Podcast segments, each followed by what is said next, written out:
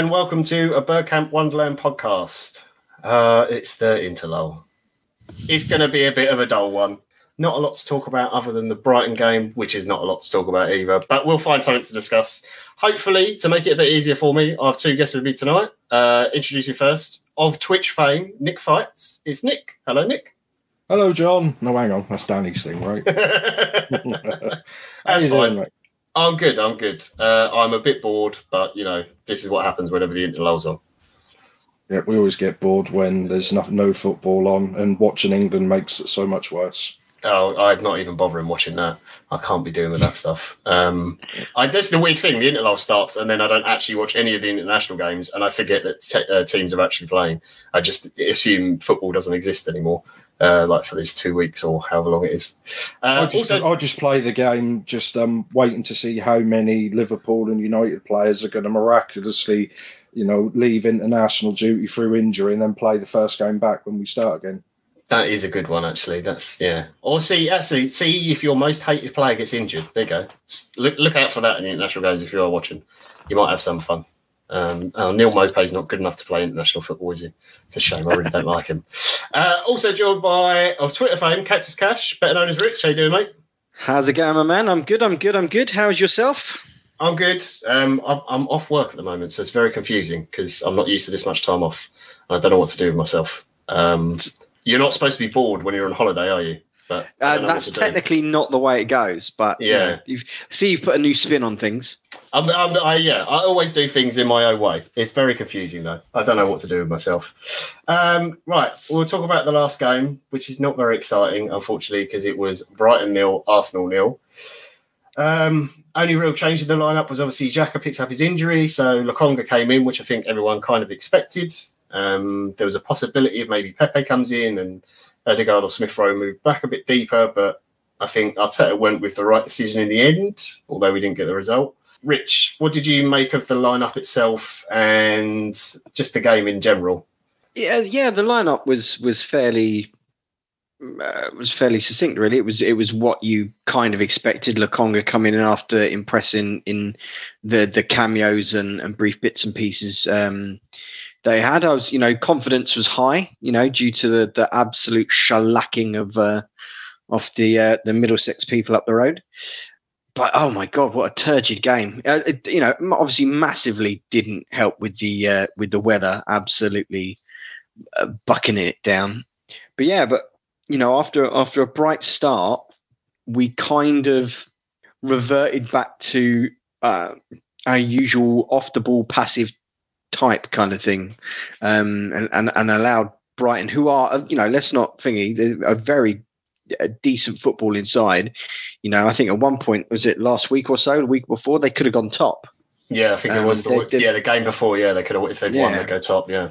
So they're banging like the form of their lives. They're no mugs kind of thing. And I think we got a little bit scared and kind of just backed off a little bit too much and gave them far too much respect. And then it was just impossible to kind of try to build and gain any momentum. Their tactics of pressing us high and fast, especially like when we had the ball at the back, they were happy for us to have goal kicks and pick up second balls, which they did really, really well. So it was always going to be like a tough game. But like I said, the weather didn't help. But I was slightly disappointed. But what can you say? Like, you don't play well, but you gain a point. Isn't that what they call like the stuff of champions or something like that? I don't know. Maybe. Yeah. Yeah, I mean, I wouldn't quite say we're champions or anything like that, but no, that is right. I think this is one of those sort of games that, and I mean, I've said this probably for years, the last few years under Wenger and then under Emery and Arteta as well, where you have these sort of games that you always remember in the past were the ones we lose, and now we're getting a point out of them. And that's obviously happened with three different managers. It's just we haven't taken the next step of going, oh, this is a really bad game, but we managed to nick a win. Sort of thing, like we see Man United do a lot this season. Nick, in terms of the game itself, there wasn't a lot for us to sort of be excited about, I guess, other than that I thought the defence looked pretty solid again for the most part. Tomiyasu probably had his worst game for us. He was up against a very, very good wing-back who I'd not seen before, Cucurella, I think, who was at Barca previously. And Ramsdale, again, showing that actually it looks like it was a pretty savvy purchase getting him in. Yeah, I mean, I remember talking about Ramsdale in the pre-season, and I think most of us were saying we don't want to buy him, mainly because we didn't want to spend that much money on a backup goalkeeper. And then when I think, but I think...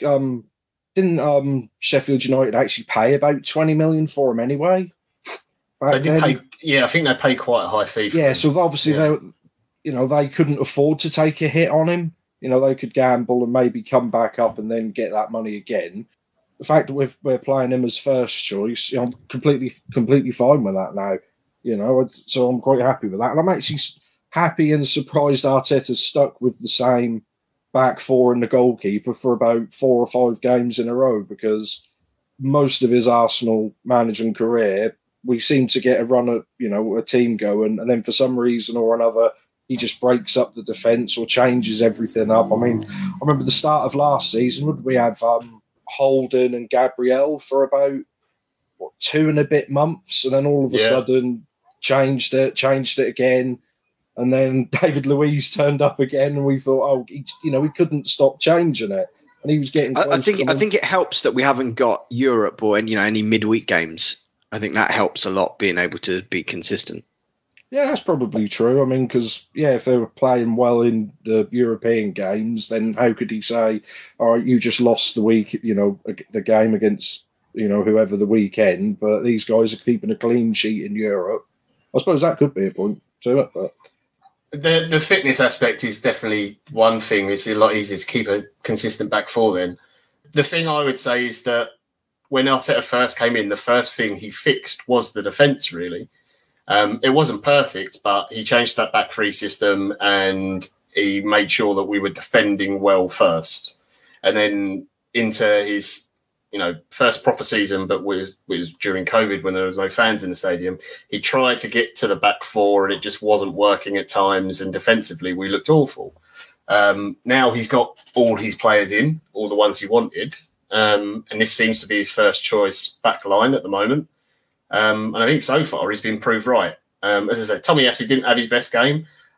I think if you actually look at his stats, he didn't lose as many duels as everyone maybe made out. But it's that thing of your eyes will see one thing, but the stats will tell you another, because before this game, every game he'd played, he looked amazing and looked like no one could beat him. And I don't think he'd actually been beaten in a one-on-one at any point.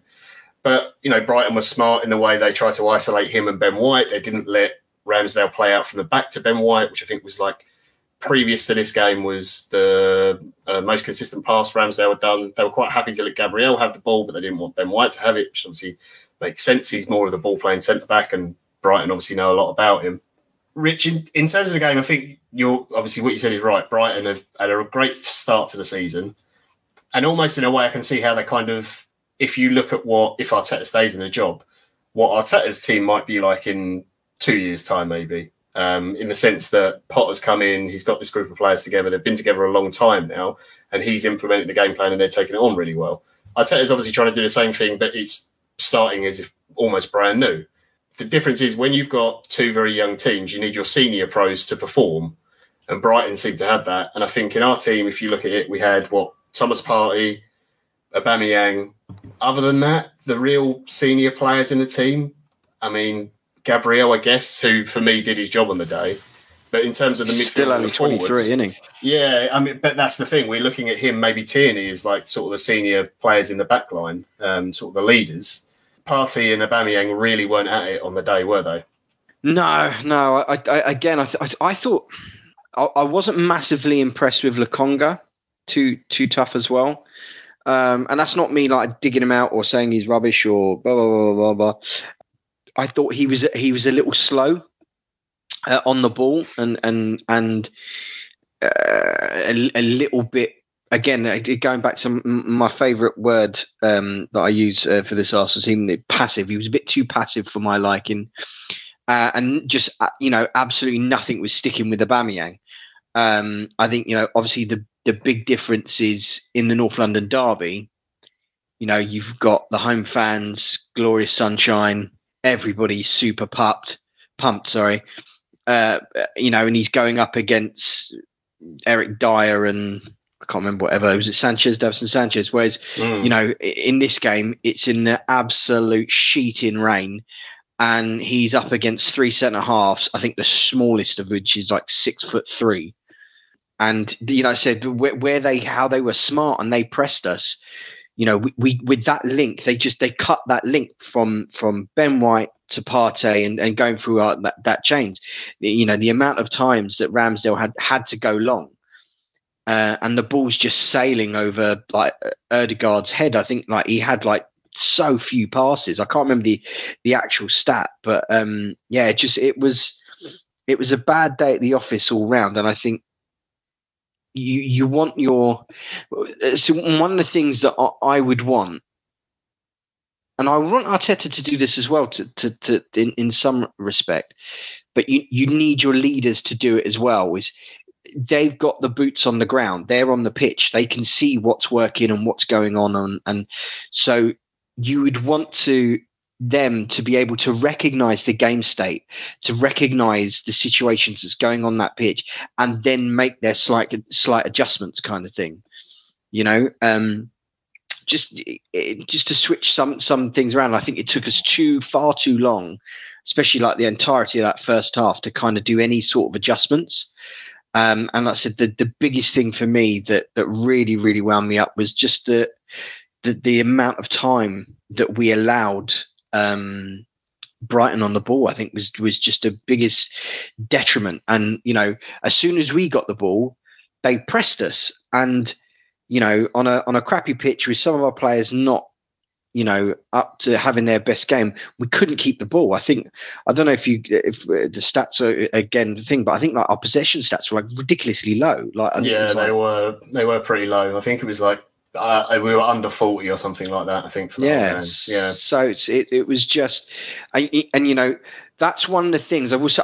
How long has Potter been in charge of Brighton? Has it been the same amount of time as Arteta or? I'm not sure. I'm going to look now. I'm going to pretend I'm a professional and I'm not typing. Yeah. Because that is, the way that Potter's teams, that's how I want Arsenal to play. Aggressive off the ball, movement off the ball. And I'm part of our group and stuff like that, and a massive online thing. I'm quite an Arteta apologist kind of thing. But, I would have liked to think that he'd got his act to get a bit better together already kind of thing, as when you compare to, like say, to Brighton, who have a much smaller budget than us. And I'm fairly certain he's been in the same amount of time, because wasn't Potter, he was at Ostends, wasn't he, when Emery's Arsenal, they beat us at home and we beat them away, or vice versa, sorry. So both came in 2019, and he joined. So he joined 2019 season start, and Arteta obviously came in on, when was it? It was December, wasn't it? So December time. So Potter had a pre-season with Brighton, proper full season and pre-season and stuff. But he's got a longer career. He was at Ostend for 7 years. Jeez, I didn't realise it was that long. Yeah. So I mean, but to try and not be completely negative, Nancy, I think is that 10 points from 12 that we've got. That's 10 points from 12. That's not terrible, and especially considering the absolute abysmal start we had. Yeah. Seemingly we're moving in the right direction. Yeah, I think Galablog was talking about and said if you put the Brighton game at the start of this run, and you went Brighton, Norwich, Burnley, Tottenham, then you'd be going into the interlull with the same number of points, but you'd be going, oh, that was really good. It's just obviously the 0-0's come sort of at the end of it. Nick, obviously we were talking about senior players performing. Is this something you kind of expect, that you're going to get games like this during the season? Because everyone's had to readjust their opinion of Arsenal and where they're going to finish. But we have got a very young team. When we're talking about the likes of Gabriel, Tierney, Odegaard's even spoken about as a leader, these are all guys who are 22, 23. The majority of the team is that age or younger. It's only really Partey and Aubameyang from the starting 11, which looks to be the settled starting 11. Obviously, Xhaka when he's available.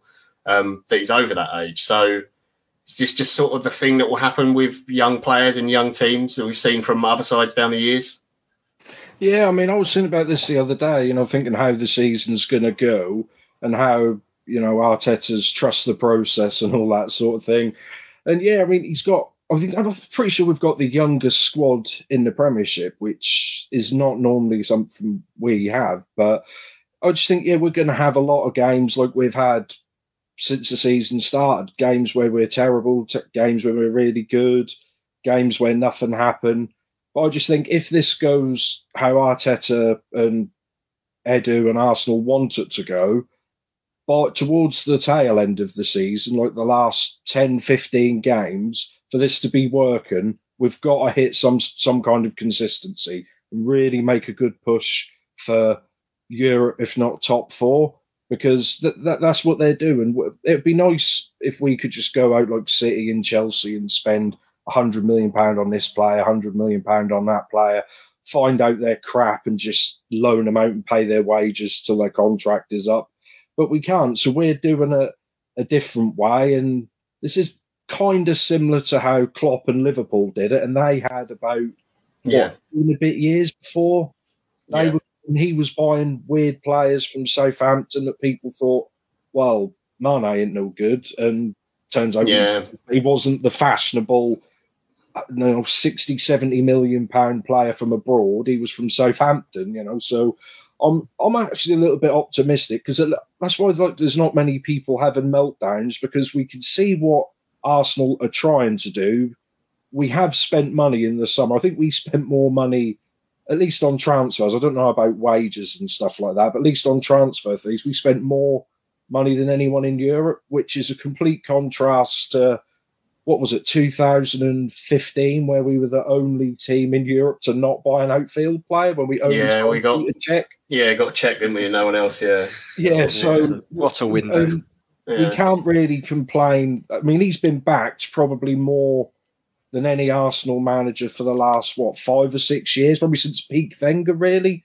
Yeah. I think towards the end of the Wenger, I don't think he was getting everything his own way. With obviously with Wenger and Gazidis, you always heard stuff about them behind the scenes. They didn't get on and stuff like that. But yeah, it's going to be an up and down season until, you know, these players get to know each other, you know, and we can see how good they can be. And if he's going to start from the defence, that's perfect, because for years everyone has said, oh, Arsenal are a brilliant team going forward. Shame they're crap at the back.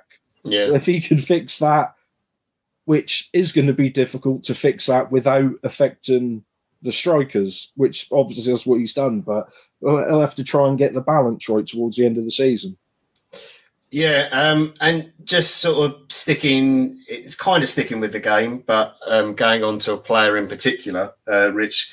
Obviously, Arteta made some subs. Odegaard came off. He wasn't particularly effective in the game. I thought it's probably his worst game in an Arsenal shirt, to be fair. Mm.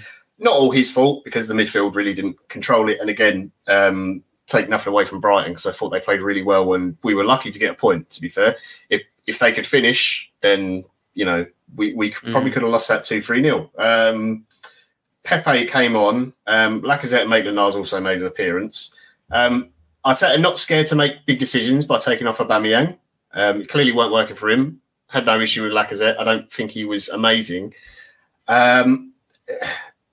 Pepe is someone who's always divided opinion, I think, since he's been at the club. Some people love him, some people hate him, some are almost indifferent towards him. If he has a good game, then it's great. But then if he has a, you know, terrible game, everyone goes, well, that's just Pepe. You never know what you're going to get.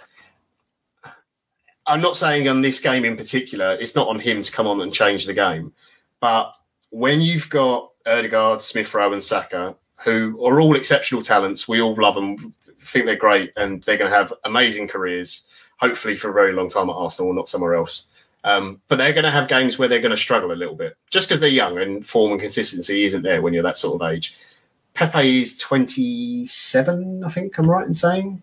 See, this is one of those things I should have looked up again. Danny is so much better at this than me. 26. He shouldn't necessarily have come on and changed this game. But in general, his Arsenal career, I think it is getting to the point where even the people who do like him and do back him are starting to question whether he should still be at the club, just because that consistency isn't there. What do you make of his Arsenal career? Because last season he was our top contributor for goals and assists. So it's not like he didn't do it anything last season, but still there's doubts over him. Yeah, well, it kind of it goes back a little bit to what you said earlier, that, you know, that stats v eyes thing. You know, the stats say that he's our top goal contributor, but your eyes have seen him be completely ineffectual, and especially, you know, against in the final third when the team's sitting deep and stuff like that. He doesn't really. I don't know if it's just me, but I think he struggles to take on people in that final third. You know, if it's around about the midfield area and we're breaking from our own half, like, he's really good. He can ability to run into space. It's just as soon as he gets into that final third, and they have the ability to, they've got the pitch behind them to act as the sidelines to act as an extra defender kind of thing. He kind of struggles, and especially when teams double team him, which they do often, kind of thing. I neither like or hate Pepe. I feel kind of sorry for him, in the sense of, you know, he's come into this side, astronomical money spent on him, way too much money that we spent on him, and that price tag kind of always gets mentioned with him, which is a tad bit unfair. And also, you know, we're asking for consistency from him, but we've never given him consistency of selection and consistency of even a manager at times, kind of thing. Do you know what I mean? It also doesn't help his cause, the emergence of Saka and Smith Rowe, which is another thing that's kind of, you know, gone against him slightly a little bit. You know, as I said before, like, I would have picked that team on against Brighton, but as the game wore on, you could see that this was probably a game for Pepe. You know, he was somewhere that he could. You know, Brighton's got loads of space in the backfield, and, you know, he can get off and break and be played in behind and stuff like that. Yeah, it's just it's hard for him, because, like I said, like the stats wise, it's decent, but your eyes tell you that there's something just not right, and there's something just not clicking. I don't know if it's the league or the type of football that we're playing with him, just not suited to him, but it's not clicking. And I would imagine, how long's he got left on his contract? I don't know. I would imagine probably 2.5 years, maybe, something like that. I'd imagine he would have signed on a 5-year deal, something like that. So he's been there a while now, hasn't he? Yeah, I wouldn't be surprised if he was sold next summer. I wouldn't be surprised. Yeah, I'm just. How much do you think we'd get for him? I mean, you're not millions, something like that. You're not getting the same money back. Is the problem? I don't even think you'd get half. It honestly depends on. So on transfer market, he's valued at 31.5. Yeah. Let's see. Where is his contract? So his contract expires. Oh, 2024. Okay. Yeah. So yeah, two and a bit years. So this summer is where we supposedly need to make our decision on what we're going to do with him. Yeah, realistically, there is. The thing, Nick, coming to what you said earlier about obviously not having Europe means that Arteta can have a consistent back four and goalkeeper and keep the team pretty steady. It's very good for the team, but for players like Pepe, who obviously, like Rich said, I think if it weren't for Smith Rowe and Saka and the way they're performing, would probably be in the team, and players like Martinelli, they're not going to get much game time. Martinelli is less of an issue because of his age, and he's got a long time ahead of him, whereas Pepe, because he is 26, you know, and we paid a lot of money for him, he's going to be expected when he does come in to perform straight away. I don't think anyone's expecting Martinelli drop you straight in the team. You should be having a banger every week, are they? Sorry to just interrupt. I think Martinelli is a problem as well with this no Europe, because he's not even playing for like the under 23s or anything like that. He's getting very, very little game time in a stage in his career where he needs to play. I think he's another one who's I slightly disagree. I know what you're saying, kind of thing, in the sense of he's still young enough, kind of thing. But he needs minutes, man. He needs game time. Yeah, you two think we're struggling because last year, obviously, during the COVID and before that, we had the 5 subs, so we were seeing a lot more players get a lot more game time coming on. I do think that was a factor, and also the games were so much more condensed. I think you'll see the team get rotated a lot more when you get to Christmas, when we are playing 2 games a week and the cup competitions come back and that sort of thing, the cups that we're in anyway. But at the moment, it is just that we're on the 1 game a week thing, which is going to be an issue. I understand what you're saying about Martinelli, and I do agree to an extent, but I think there is also... Unfortunately, the onus is on the players who aren't in the team right now that you have to do better in training than Smith Rowe and Saka. I think we've seen from Arteta, barring probably Bukayo Saka, he's quite willing to drop most people if they're not doing well enough. There's an argument if Odegaard puts in another performance like he did against Brighton, then maybe he gets dropped out of the team for a bit and Saka comes inside and Pepe gets back in the team again, Or Martinelli or whoever. We've got the same sort of issue with Balogun at the moment, who's ripped it up for the under-23, scored a ridiculous goal or won a ridiculous penalty the other night. If anyone hasn't seen it, that was cool. That was a blinding bit of skill. I mean, that was like watching FIFA Street or something. But it just shows you that he's miles above that, but he's clearly not Premier League level yet. But you had the issue that Nketiah didn't go, so then Balogun probably would have got a loan if the plan was Balogun stays and Nketiah goes, so he gets bumped up the pecking order, but then that didn't happen, and Nketiah is a better player currently than Balogun, at least from pre-season he looked at. So it causes more issues. I do have a bit of sympathy for Arteta, because if you loaned out players like Martinelli or Balogun, you get 1 or 2 injuries. And then you are left with absolutely nothing. Especially we've got the African Cup of Nations, so you lose Aubameyang goes, Partey goes, Pepe goes, Elneny as well. Elneny goes, yeah. So you are going to lose a lot of players. So that period of the season, come January time, whether they have to dip into the transfer market again or those other players now get thrown into the team and have to sort of hold the fort for a month, 6 weeks, that's going to be the real test for them. That sort of covers the Brighton game. The only thing I would say about it is anyone who is overly negative, I'd just say just watch Brighton's performances for the rest of the season and see how many points they pick up at home. It wouldn't surprise me if they got what some people consider an upset against a big team like a Man City or something like that at home and managed to get a draw. Maybe not play quite as dominantly, but I think they're going to do a lot better than maybe people expect. If they start this was on the cards last season for them as well, because they were very, very good. They just couldn't finish. Yeah, couldn't finish, yeah. And to be fair, we saw that in the game against us, and they were missing Bissouma. Who else was that injured? They had Welbeck. Yeah, so they had a few good players out, like key players in their team.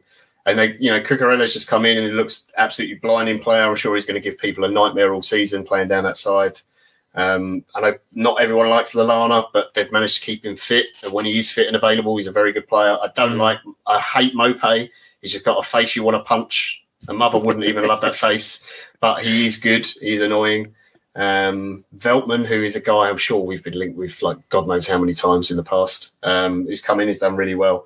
And they've got that solid defence. That have worked, a lot of them have come up with Brighton through God knows how many leagues, and they know how to do it and get things done. So, disappointing performance, but if you asked me before the game, I probably would have said, I'll take a point and be quite happy with it. But, that sort of covers the Brighton game. Quick palate cleanser, because that was kind of a miserable performance if you had to watch it. Nick, what do you do to keep yourself entertained in the interlull? I stream on Twitch under the name Nick Fights, you know, shameless plug. There we go. Good plug. I like it. Yeah, I don't watch any international football. I mean, I assume England are playing some games. I'd have no idea who they are playing, whether they're friendlies, qualifiers for the World Cup. Are we actually qualified for the World Cup yet? I don't know. I assume we will play Andorra or something like that, but like we always seem to do. Yeah, I just, like I said before the show, I just pretend football doesn't exist until like a few days before it come back. And then, to be honest, I can't even remember. I don't even know who Arsenal got next, to be honest. That's how much of a good supporter I am. We are... Is it Palace? Yeah, we're home to Palace. Oh, yeah, Palace, Villa. Yeah. Is it the Monday, the Friday or something? Or Friday, Monday or something like that? Yeah. But yeah, I pretend football doesn't exist for 2 weeks. It's probably for the best, especially being an Arsenal supporter. Much the same, mate. Much the same. I don't actually know who's playing at the moment in the internationals. I assume it's World Cup qualifiers. I don't know if it's World Cup or Euros. I've got no idea. I'm exactly the same. I pay no attention. I try and keep myself entertained with other things. Normally I'm working, so I don't have to worry about it. Rich, what do you do to keep yourself entertained? At the minute, just continue with my training of the under 13 girls team I manage. Trying to cobble together enough players to play a match this Saturday. It's school viewing time, so I got quite a few girls doing school viewings. So we're trying to rearrange a different time to play a fixture. But I'm not as down on international football as others. I'm a sucker for a summer tournament and stuff like that. I'm not as tuned into it. I think we're playing Andorra. I don't know who else we're playing, kind of thing. But play a bit of computer. And mainly just do the do the football, and then on Sundays I play I play football at Power League. Running around with my 40-year-old self, coughing and spluttering, trying to chase after whippersnappers. Nice, I think I'm really playing Andorra because that was a complete guess. No, apparently, I just looked this up. We're playing, I say we, I don't cheer on England, I always cheer on England. It is we, come on, John, don't lie. I cheer on it. I watch the summer tournaments, I do enjoy watching them, and I cheer on Italy the whole way through because they've got the best national anthem. So I laughed my arse. I mean, I was sad, obviously, that Saka with the penalty, that was heartbreaking. That was horrible. Great. Yeah, but I was also, as soon as he walked up, I went, no, because I knew. I was also jumping around cheering because Italy won and was screaming out my window of my flat, and everyone around me now hates me who lives next to me, which is great. Except for the Polish people upstairs. They thought it was very funny. I normally hear different noises coming out of your bedroom window anyway, don't you, John? No comment. Apparently, if you're interested, listeners, England are playing Wales on Thursday, a friendly, and then it's the UEFA Nations League, which is that other competition thing that I'm very confused about, playing Belgium and then Denmark. Speaking of staying on the older international thing, what do you guys make of old Lord Wenger and his World Cup every 2 years thing? That was not a good reaction. That is I think Arsene has been drinking the Kool-Aid a little bit too much. They've got no problem selling it. I don't be wrong, if it was on, I'd watch it. But if you did that, then you've got to have a Euros every 2 years, I would have thought, because UEFA and FIFA are different things, and then players don't ever get a summer off. Mm. And then I saw a FIFA Pro directive that they're going to try and put in a rule that if a player has played a certain number of games or minutes within the space of a week or 2 weeks, they're not allowed to play the next game. I have no idea how they're going to try and put this rule in because clubs will say no. I don't think a club's going to go, oh, you're going to tell me the guy I pay, $300,000 a week, I'm not allowed to pick him this week because you say he's played too many minutes. It's for the players good, and it would be lovely if they did it, but I don't think it will happen. I can't see it happening. The World Cup every 2 years, I just don't understand how they'd possibly do it. Because it's not just the You've got the European Cup. You've got obviously Copa America. You've got the African nations. There's the Asian Cup. There's no way you can.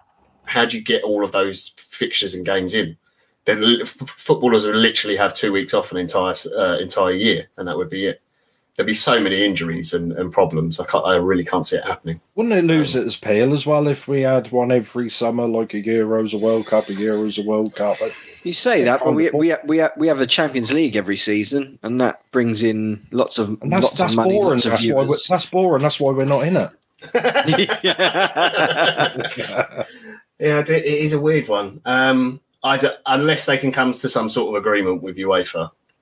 Then I don't see how it happened. And I think if it did start to happen, clubs would try and find ways to get players out of tournaments. I think it's good on one part that it would give players who want to play at a World Cup a better chance, because you might pick up an injury if you're playing for, say, a smaller nation and they've qualified for this World Cup, but by the time you're fit again, the next World Cup, your country doesn't qualify. It's different if you're playing for Spain or Italy or someone like that. You're going to be there pretty much every year. Or every competition. So I think that's okay, but I can't, I do not see that as a good idea at all. So I'm surprised Wenger's gone for that, to be honest, because I think if he was a club manager still, he wouldn't be saying that. Yeah, I agree. I think, if he was still manager of Arsenal, I think he would have been dead set against it. Oh, yeah, no, I think he would be, he'd try and ban all summer competitions if he could to keep his players fit, especially with the record that Arsenal had whilst he was there. I'm not saying it's Arsenal's fault before anyone jumps on me for that, because I know I'll get fucking stick for that as well. Right, okay, that's the interlude and that done. I saw, now this is a little post I saw on Twitter from... This is one listeners you can get involved with. I put this up on my Twitter, and it was a retweet from Chris Wheatley, who I'm sure most Arsenal fans follow. I think he writes for Football London, if I'm correct. Yeah. You've probably heard him on Arseblog and other football podcasts and stuff. But if you don't follow him, it's at Chris Wheatley _ on Twitter. But, yeah, if you go on my Twitter page, you'll see a little link. And there is, on their website, they've got a pick your results for the fixtures up till Christmas. And see where the teams will be at that time. Chris put his up, and he had Arsenal in 4th place with 41 points. Chelsea, Man City, Liverpool, then Arsenal. And then 5th place was Tottenham, 34 points, a whopping 7 points behind, which is quite nice. So I thought, for a bit of fun, I'd have a go. I got Arsenal on 4th as well, but with a measly 36 points. And Brighton were in 5th, not Spurs. And I had Chelsea, Liverpool, Man City as the top 3. I asked a few people. A couple of people from the group did it. I'm just going to pull up Rich's here. Can't even remember what I put now. That's all right. So Rich had Chelsea top. And remember, this is just to Christmas. This is not post-Christmas. This is up to the Christmas game. And I'm going to ask Nick for what he thinks the results will be. And I'll read the fixtures out so everyone's cool. Play along if you don't want to do it. Chelsea, Man City, Liverpool. Then he had Man United. Of all the tweets and replies I got, you were the only person who had Man United in the top 4. Everyone else had them much lower. And then you had Arsenal like 5th. I said, I think they're going to cunt their way to getting points. Interestingly, though, you did have Arsenal on 34 points, so you were only 2 points less than what I predicted. So, Nick, I'm going to go through this with you now. I'm going to read out the fixtures, and all you've got to say is. Win, loss, or draw. So okay. We'll go for the Premier League fixtures. Arsenal at home to Palace. Win. Oh, he's got a win. I think I put win for that as well. Arsenal home to Villa. Another win. Oh, okay. Away to Leicester. Win. Whoa. Okay. What a run. Whoa, this is a great. What a way to come back from the international break. 3 wins and a bounce. At home to Watford. Win. Yep, I'm liking this. Okay, here comes the hard one. Away to Liverpool. Oh. Oh. Win. Really? Go on, win. Screw it. Really? You're going to put win? Okay. No. No? I don't want to say lose, but I don't want to say draw because that's just being safe, innit? Just on your honest opinion. I put lose. I put to win this game. Yeah, probably. Yeah, okay. Yeah. It was just more of a test to see roughly where everyone thought we were. Home to Newcastle. Yeah, we'll beat them. Yeah, I had that as well. Away to Man United. Ooh, I do actually fancy a draw for that one. I don't know why. Draw. We always. I think it was the first time we beat them for years last year. It was something like 13 years. It's the first. It was a long, long. I don't think we'll get two. Partey masterclass, wasn't it? Yeah, it was a Partey and Elneny masterclass. It was. Right, a couple more fixtures till we get to Christmas. Away to Everton. Oh, we'll beat them. We'll beat Everton. I'll sack their manager by then. Yeah. Home to Southampton. Oh dear, Southampton near Christmas time. I know where this goes. All right, I'll go for a horrible draw. He's going for a draw. Okay, home to West Ham. Oh, we'll beat them. Beat West Ham as well. Okay. Away to Leeds. Ooh. Draw. Okay, so Nick, you've got 7 wins. So what's that? That's 21 points, 1 loss, 3 draws. So 24 points you've got out of those games. I hope you followed along with that, listeners. I know this is very interesting content. So, Nick, interestingly, you got Arsenal on 34 points as well, exactly the same as Rich. Now, obviously, when me and Rich did it, we used the link and you put in the predictions for all the other teams as well. But every single person I've seen reply on my tweet, it's not loads, to be fair, but other people in the group have messaged me back and stuff.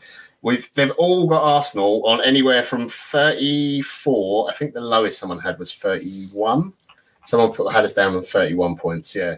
So one guy's on 31. Everyone else has got us on 34 up to 37 points, though, on average. Now, if you said before the season the general mood of Arsenal fans would be that positive, I would have laughed in your face. And I'm a proper Arteta apologist as well, like big, big time. I just think it shows we're going in the right direction. And that for the majority of those games, that run up to Christmas, I think we're playing, who is it, on Boxing Day? We're away to Norwich on Boxing Day. Yes, come on again, Aries. Me and Ellis will be there cheering on City, sitting in the City fans with our Arsenal shirts. But in terms of games, I'm not saying they're easy. Obviously, the Liverpool game's horrible, and I think Everton away is going to be tough as well because Benitez can get results if they haven't sacked him, which they shouldn't do, but, stranger things happen. I think it's a good run of fixtures that we can get some serious momentum in. Yeah, some of them we might get draws and not wins, and the Man United game's going to be tricky. I still think they bought the wrong player. They shouldn't have bought Ronaldo. They should have got a midfielder, but which I also get laughed at by Man United fans. But there you go. But I feel so much more confident this season, and I think it is a lot down to the new players that come in. Ramsdale looks fantastic. I mean, in the Brighton game, he made a ridiculous, that sort of save and clawed it out. Seaman-esque, the way he really pushed that out and then it was cleared. Otherwise, Mope had a tap in. He seems to command his box really well. The back four look like they're gelling. White and Gabriel look like they've got good understanding. I do think Xhaka being injured is a big loss. I know people don't like to admit that, but I do think that is going to be a bit of an issue for us. Yeah, and I feel confident once the season starts up again. I think there is another international break in November, unfortunately, which is a bit annoying, breaks things up. But I don't know. I'm looking forward to the season, what happens and what the young players can produce. There's a lot more to come from Odegaard, Saka, Smith Rowe. I do worry a little bit about Aubameyang and Lacazette, what happens there. But I'm fairly confident that basically, up until the African nations, I'm going to look forward to watching Arsenal. When we get to the African Cup of Nations, I have no idea. How many games are they going to collectively miss? Well, it will depend on, obviously, how long their countries are in the competition, but I'd imagine it's at least 3 weeks worth of games, which if I go to January, have a couple of FA Cup games in there as well, won't we? Yeah, so there will be an FA Cup game. They're going to miss the away game to Tottenham, home to Burnley, and possibly Man City on New Year's Day. obviously some of these games and the fixtures could be moved around depending on cup competitions and where other teams are and stuff. But yeah, there's two big games there that they would most likely will be missing from, which is obviously. You're assuming every one of our players is going to play in a team that goes to a final.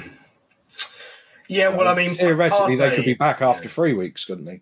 Oh yeah, of course. You know, I mean, if they're there for the whole tournament, then they miss the whole month of January, pretty much. But Partey will be gone for at least 2 weeks. You would think Pepe will be gone for at least 2 weeks. Aubameyang might be the first one back. I don't know as many good Gabonese players as there are. You know, is it Ivory Coast and where's Partey from? It's Ghana, isn't he? Yeah, Ghanaian. I don't know any other guy. Yeah. Gavin players. Yeah, I can't think of any others. There probably is some, and people are screaming into their headset or radio or whatever right now. And obviously Elneny as well. You know, Egypt always traditionally do quite well. They get fairly far into the competition, don't they, Rich? So, yeah. Do you think they're going to have any of this self-isolating for 10 days thing when they get back, or do you think that'll all be eased by then? That is another problem as well that could crop up. You would hope that by that point things will have calmed down, and because they're going to be playing, I'm guessing, I don't know where exactly it is in Africa, but I'm guessing that they're going to be testing them all the time, and there might be some special dispensation for, I think there was one anyway for elite athletes where they can do like the test like for 2 days or 2 or 3 days in a row, and as long as they come back negative for that, then they don't have to isolate afterwards. Honestly, it's down to the UK government, obviously, what happens with that. But yeah, I'm sure some silver can abandon it, couldn't they? Yeah, that's true. You know, just give Boris a call and £50 and a handshake, and I'm sure he'll sort you out and let you back in. But yeah, so it sort of brings me to the last point for the show. Because we didn't really get a ton of questions, but the ones we did are all sort of centered around some stuff on Pepe, how we're going to do, and coming to that January window. We've had a few links with players, and the two positions we've been linked with the most has been centre midfield and striker. Lacazette's obviously out of contract in the summer, Nketiah as well. Both can sign pre-contract agreements come January with other clubs. I think with Nketiah, we would get a compensation if he stays in the league, or in England at least. Lacazette, obviously, we wouldn't. So whether we get compensation for him, because didn't we have to pay some compensation to Chelsea when we got him? Yeah, but that was, I think, because of his age at the time and how long he's been at the club as a development player. And we'd get a certain amount. I mean, it's not huge amounts of money. It's probably just like a couple £100,000 or something stupid like that. Which I'd love a couple £100,000. Yeah, I could take that quite happily if you don't want it, Arsenal. It's not like we're short of a penny. Like, we did that thing with Derby the other day, didn't we? We postponed the payment for Bielik. Yeah, for Bielik. Yeah, I mean, it's nice, but also they haven't got any money to pay us anyway, so there's not much we could do, I guess. But in terms of some of the names that we've been linked to, striker-wise, we have been linked to, and I'm just going to bring it up because I've got it here. Right, so we've got three names. One that's just popped up, although has been there before, Alexander Isak, who lots of people probably watched at the Euros. But the two that have come up most prominently has been Ollie Watkins and Dominic Calvert-Lewin. Not saying we're getting any of those free, if we are getting anyone at all. But let's say it gets to January. Aubameyang's off, obviously, for African nations. Maybe Nketiah does get sold, or Lacazette does, or something. They're going to have to bring someone in.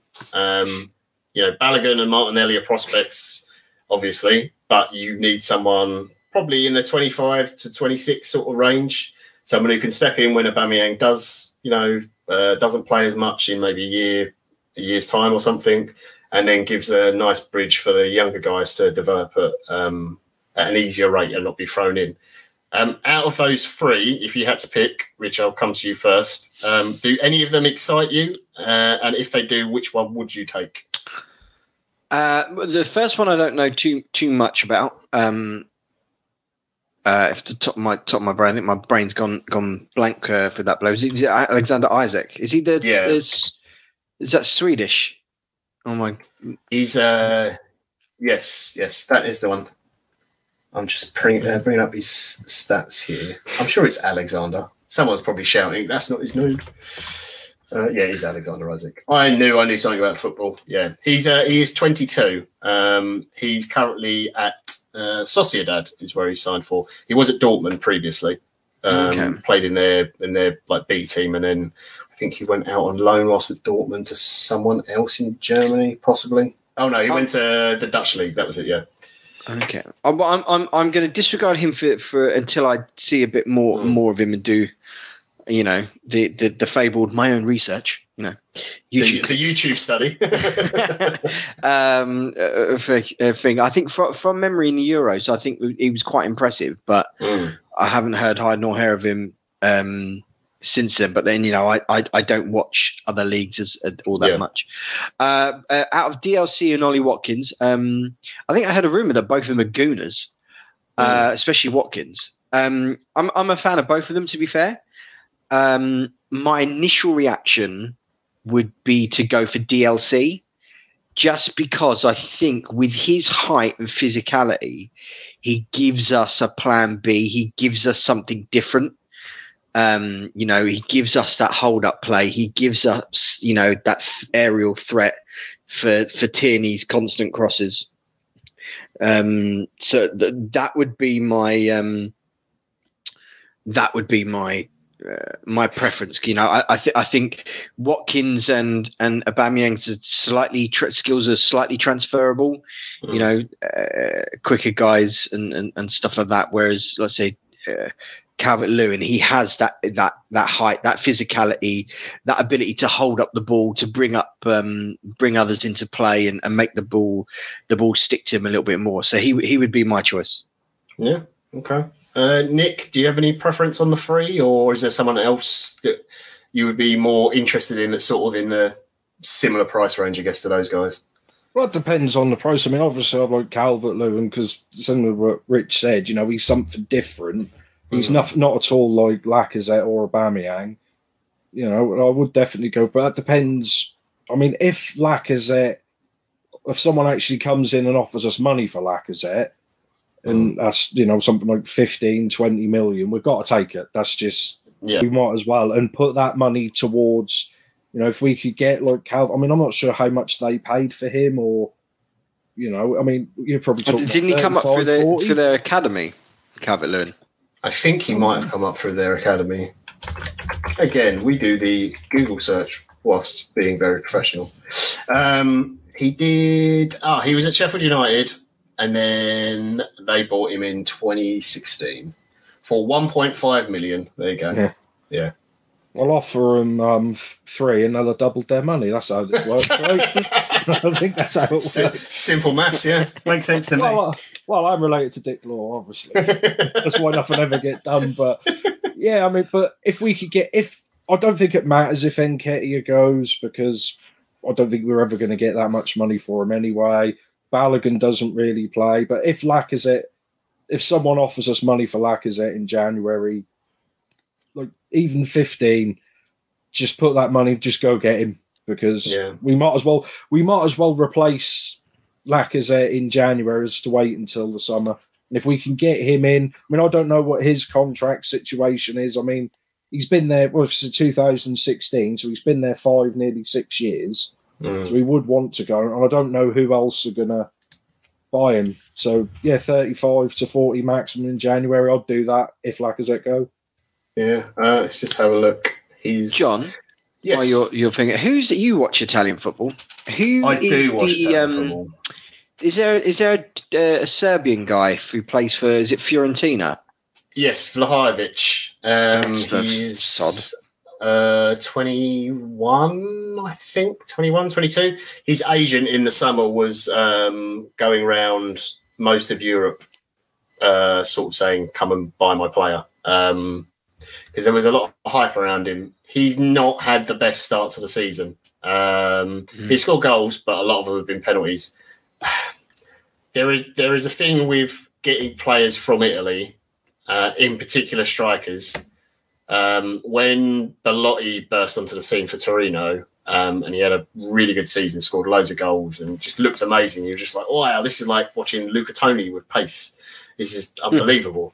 And there was talks of like 50 million, and this is a few years ago now, him going for it. He didn't go, and I thought, okay, well, he's going to stay at Torino. He'll do another really good season, then maybe he'll go to Juve or Inter or someone like that. Since that first amazing season, he hasn't really done it again. And that is why I would be... Lots of people have asked me about Vlahovic.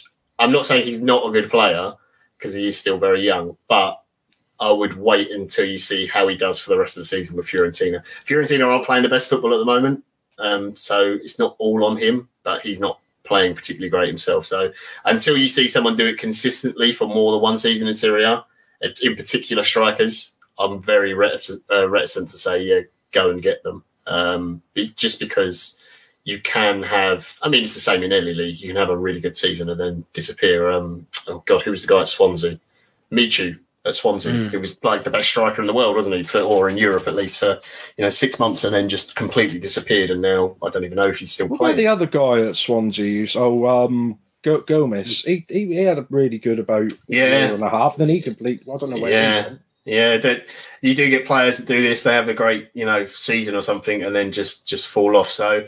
Vlahovic, he might be a good player, and he might go on to be a really good player, but I'm not convinced currently. Out of the two, I'm just pulling up their contracts at the moment. So Calvert-Lewin, he is contracted until 2025, and obviously he's English. So that immediately means you've got to stick 10 million on whatever the price is, just because he's English.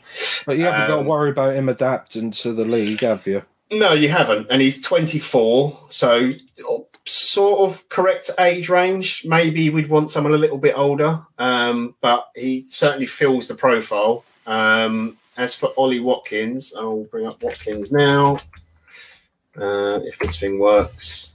Ollie Watkins, he's a year older, he's 25. His contract is also to 2025, but I think... See, he's valued at like 12 million less. Again, this is all according to Transfer Market. I do get what you're saying in terms of hold up play. 30 odd million or something, wouldn't they? For 30 odd million. They got him for. Yes, it was. Yeah, 30 million. So, I'd imagine they'd at least want that money back. You would think. But yeah, it's 50 million back for Lacazette, but we're not going to get it. Yeah, of course.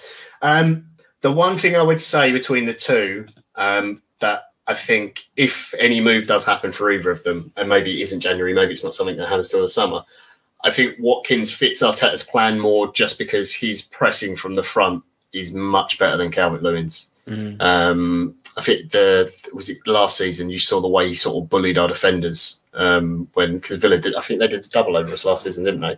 And he was really, really good in both those games, but. Yeah, I think he fits the bill more. Alexander Isak is the more exciting sort of exotic name, one that Chris always talks about. I think he might be, at the moment, maybe a little bit too weak for this league physically. He's very tall and he's got great dribbling and his hold-up play is actually quite good. But he would probably need to bulk up a bit if he came to the Premier League.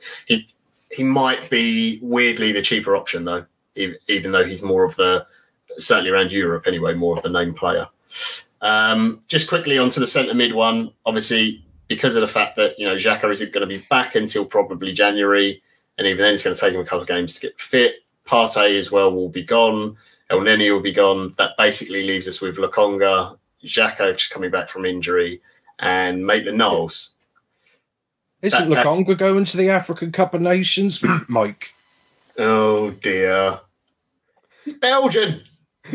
Obviously, I think he was actually born there, wasn't he, Lokonga? I'm sure he was born there. I'm going to look that up now, so I don't look like a complete idiot. Was he born in Belgium? Yes, he was born in Brussels. There you go. Terrible, Nick. So we are short again in centre mid come January, and it's still, I think, a position that we do need someone in.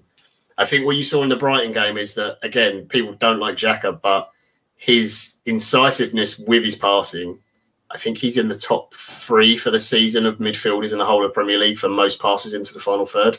He might be actually number two on the list. Again, another one of those stats versus eye test thing, because everyone always, the only passes you remember Xhaka making is where he passes it back to a centre-back, never the ones he does forwards. But we do definitely need someone at centre-mid, and it's just whether that happens in January. But yeah, that's basically it for this week, because we haven't really got a lot else to talk about Arsenal-wise, have we? The Arsenal ladies are really good to watch, although they did lose to Barcelona. But it was a very good game. Very, very good Barcelona side. Yeah, but obscenely good, I think, that could beat quite a lot of men's teams, to be fair. But yeah, if you aren't watching the Arsenal ladies, definitely check them out. Also, all the Women's Champions League, I think nearly every game is currently being shown on YouTube, at least the group games and the qualifiers and stuff. And you can pick the language for your commentary as well. I don't know, obviously they didn't have every single language, but if you're not a native English speaker, there's probably a language on there that maybe you understand better than English. Us ignorant English people can just about speak English and don't understand any other languages. I can say a few swear words in Arabic, and this week I've been learning for the last 30 days, I've been learning Spanish on Duolingo. Oh, okay. Well, there you go. Something else you can do on your interlull break if you've got nothing else to entertain yourself with. But yeah, that is it for this week. If you enjoyed the show, give us a thumbs up, leave us a review on iTunes, comment, whatever. I don't know if we're doing another one next week or not. I will speak to Danny and he'll put something up on the Twitter page and on Facebook. If you haven't checked it out after you've listened, go have a look at that thing. I'll post it. I'll pin it as my top tweet, the Premier League predictor thing up till Christmas. Go and have a go on that and just reply, take a little screenshot, reply with what you've got. It's just a good way to sort of gauge the mood of other Arsenal fans and where everyone thinks we are at the moment. Yeah. And, you know, it wasn't a great day down on the South Coast, but it could have been worse. You could have been R. Simon sat there in a press box with a bit of plastic over your laptop, hoping it didn't break because it was raining so much, getting absolutely soaked. So, yeah, that just leaves me to say thank you to my guests for coming on. So, Rich, thank you very much for joining me. Thanks for having me. Well, pleasure as always, mate. And Nick, thank you very much. Yeah, welcome. And just a quick reminder as well, a little plug for Nick. If people do want to watch you on Twitch, where should they go? Go to Twitch, just search in there, Nick Fights, if you want to come and troll me for playing games badly. Or at the moment, I'll be playing like scary games for Halloween. So if you want to watch a bloke from Norwich scream his head off playing scary games, that's the way to go. Halloween games are always good to watch. How scary are we talking? Are we talking? Was it Project Fear? That game was brilliant back in the day. I was playing Luigi's Mansion the other day, and that made me jump. So I don't know if I'm going to play an action scary game. Well, there you go. If you want to laugh at a grown man jumping at a child's game, then go and check out Nick Fights on Twitch. But yeah, that's it for us for this week. As I say, Daniel will post something about whether we're doing another pod next week or not. I'm sure we'll come up with something to try and entertain you. Maybe Chris will do one of his cool ABW talks to someone vaguely interesting that's not us. But yeah, that's it for us this week. So thank you for watching. Good night all, and up the Arsenal. Bye-bye. As soon as I scored that goal, I was fucking livid. Splendid business. Get down, dog.